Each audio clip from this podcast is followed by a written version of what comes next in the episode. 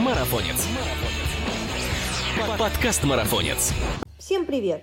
Это подкаст «Марафонец».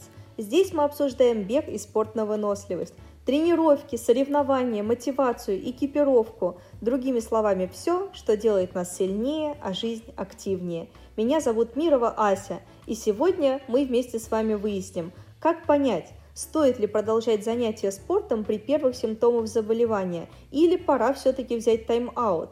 Когда уже можно вернуться на тренировку и как защитить себя от простуды зимой и осенью? И как, конечно же, не перепутать болезнь с перетренированностью? Поможет нам в этом разобраться кандидат медицинских наук, бегун, за плечами которого 7 лет пробежек любую погоду и 12 марафонов, Евгений Суборов. Чуть на улице становится прохладно и уже отовсюду раздаются чихи и шмыганье носом. Осень, конечно, нелегкая пора для иммунитета, но и для тренировочного процесса это тоже, конечно, не роскошь. Бег при простуде – дело, как известно, рискованное, и идеально было бы совсем, конечно, ее не ловить. Но что же делать, если уже заболел или все-таки перетренировался? Давайте разбираться. Будет такое распространенное мнение, что болезнь эту можно сломить на самом начале, не прекращая физических упражнений. Но тут важно понимать, вы начинаете заболевать простудой или же у вас началась так называемая перетренированность. По статистике, среди профессиональных спортсменов в большинстве случаев симптомы, схожие с простудными заболеваниями, в реальности оказываются симптомами обычной перетренированности. Поэтому важно правильно разобраться в том, что вам сообщает организм. И если нет никакого заболевания, а есть банальная усталость организма, то тогда, если вы потренируетесь, вы, скорее всего, усугубите свое положение, но вряд ли заболеете. А вот если эти симптомы окажутся началом простуды, то, конечно, идти разгонять микробы в этом случае совсем не стоит. Не верьте этому мифу, этот прием совсем не работает. А вот усугубить заболевание в таком случае вы можете. Поэтому любая тренировка, даже самая легкая, ну, допустим, кросс, всего лишь в каких-то там 3 километра, это стресс для организма. После каждой тренировки происходит снижение иммунитета, даже на маленькую капелюшечку. А если вы позанимаетесь в процессе заболевания, когда ваш иммунитет и так уже понижен, то все силы, которые должны быть направлены на борьбу с простудой, пойдут на восстановление вашего организма после этой самой безобидной тренировочки. Получается двойной удар. Вот тогда вот вы точно разболеетесь. Но как же все-таки определить-то, болеете вы или все-таки сказывается так на вас усталость? Если вы не уверены в симптомах, то есть так называемое правило шеи – что это значит? Если вы чувствуете неприятные ощущения ниже шеи, это ломота в мышцах, слабость, высокая температура, затрудненное дыхание, сильный кашель с мокротой, значит нужно прекратить занятие. Если же у вас легкие симптомы выше шеи, насморк, першение в горле, то еще заниматься можно. Опять же, все это очень-очень приблизительно и строго индивидуально. Понять, заболели вы или нет, внимательно понаблюдайте за собой, отслеживайте свой пульс, обратите внимание на сон. Если вы болеете, то и спать будете хуже. Важным признаком может стать и повышенная температура, а также перемены в настроении. А еще не забывайте сравнивать показатели пульса, чтобы не сделать себе хуже.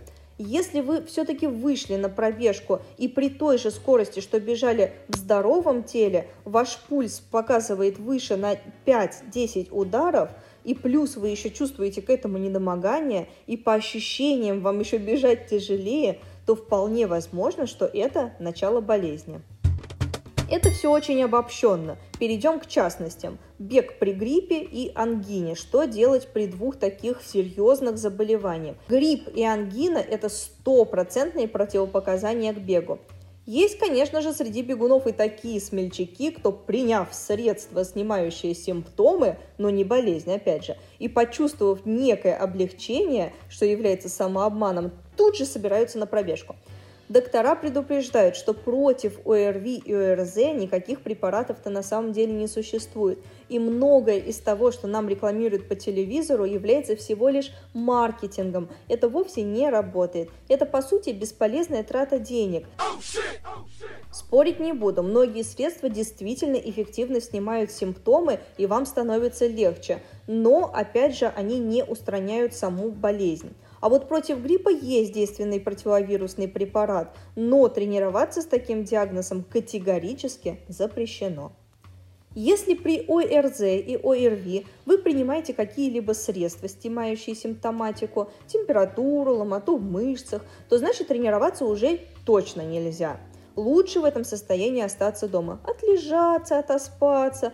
Ну, почитайте наш журнал в крайнем случае, послушайте подкасты, но не нужно, пожалуйста, геройствовать, иначе вы рискуете получить осложнение, и тогда вся ваша тренировочная база пойдет под откос. Зачем нам такие последствия? Совершенно незачем. Да и ведь тренировку-то качественно все равно не выполнишь. Ну хорошо, гриппами и ангинами мы вас немножечко попугали, давайте теперь о чем-нибудь не столь страшном. Что же делать, если всего лишь течет из носа и першит в горле? Бег при насморке и небольшой боли в горле возможен. Объясняется это разрешение тем, что во время бега мы все-таки чаще дышим ртом. Однако, если у вас, к примеру, геморрит, то это серьезное заболевание, и тренироваться в процессе его лечения точно не стоит. То же самое происходит с горлом. Если есть небольшое першение и вы в силах сделать тренировку, ладно, делайте, так и быть. Если, конечно, речь не идет об ангине, в этом случае однозначно нужно прекращать тренировки. Если же вы сомневаетесь, что у вас там ангина, грипп, гайморит или просто усталость, ну пропустите вы день-другой тренировок, ничего не случится. Зато разберетесь с масштабом своей болезни и не навредите организму, а это самое главное давайте двигаться потихоньку к хорошему. Допустим, вы отлежались, отболелись, встали на ноги, но выпали из тренировочного процесса на несколько дней или даже недель. Как вернуться к бегу и тренировкам после такой болезни? Ну, это совсем не проблема. Главное, не форсируйте тренировки. Наращивайте объем постепенно. Если вы все-таки разболелись и провели несколько дней дома, сразу бежать на улице или в зал после того, как температура спала, точно не стоит. Болезнь учит вас внимательнее прислушиваться к своему телу. Важное правило – не усугублять. При отсутствии симптомов и хорошем самочувствии постепенно возвращайтесь к нагрузкам. Оценивайте состояние по пульсу. Если он соответствует вашим обычным значениям в состоянии покоя, значит можно начинать тренироваться. Если же нет, то либо снижаем нагрузку, либо еще денек-другой даем себе отдых. Ну, это все, конечно, очень хорошо. Отлежались, пропустили дни тренировок. Но что делать тем, кто не просто бегает, а серьезно готовится к соревнованию, скажем, к марафону или к какому-нибудь чемпионату, и его объем в неделю достигает порядка 80 километров? А как отлеживаться таким спортсменам? У них на кону целое призовое место – Доктор все равно не рекомендует во что бы то ни стало наверстывать пропущенный километраж. Выполнять объем тренировок, который был до болезни после перерыва, может быть даже опасно. Правильнее будет снизить объем предыдущей недели на 50% и начать восстановительные тренировки именно с этого момента.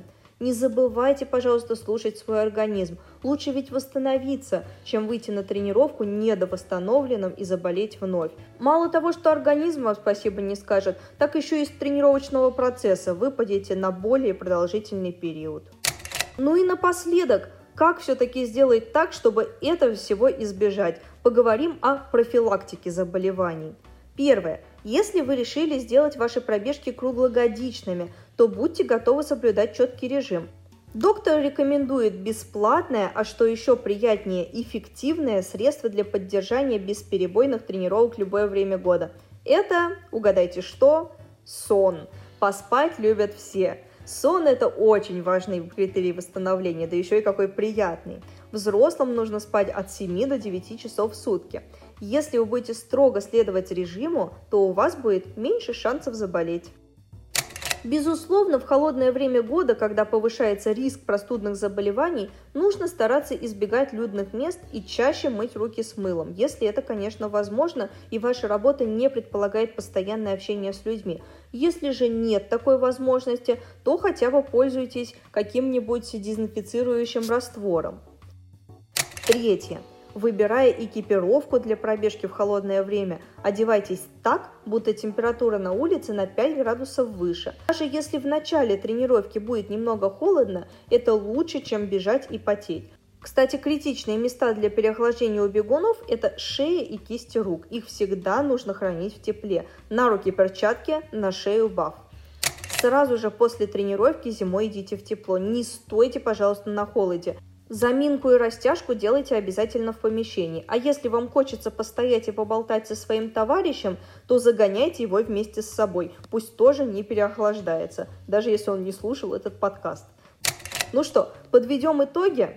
Ну что здесь скажешь? Бегать при гриппе и ангине, конечно же, противопоказано. Однако, если у вас легкий насморк или першение в горле, то выходите на пробежку спокойно. Правда, примите все меры предосторожности.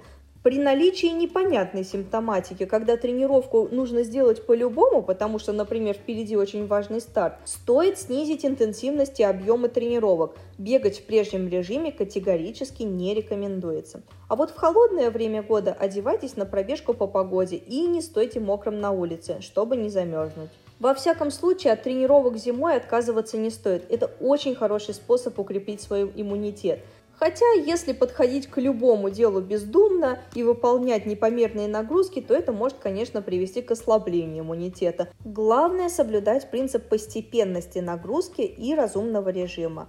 Ну и не нужно ни на кого, конечно, равняться и пытаться удивить окружающих. Следуйте за своим самочувствием, ориентируйтесь исключительно на свой организм. И не забывайте, все работает в системе, которая называется здоровый образ жизни. А я напоминаю, что все советы в данной статье были взяты не откуда-то из космоса, а их нам дал кандидат медицинских наук и бегун с огромным стажем и 12 марафонами за спиной Евгений Суборов. А статью для нас подготовила Екатерина Переплавченко, а зачитала ее я, Мирова Ася, ведущий подкаста «Марафонец». И не забудьте подписаться нас на той платформе, где вы нас слушаете. Впереди еще много интересных тем и гостей. Пока!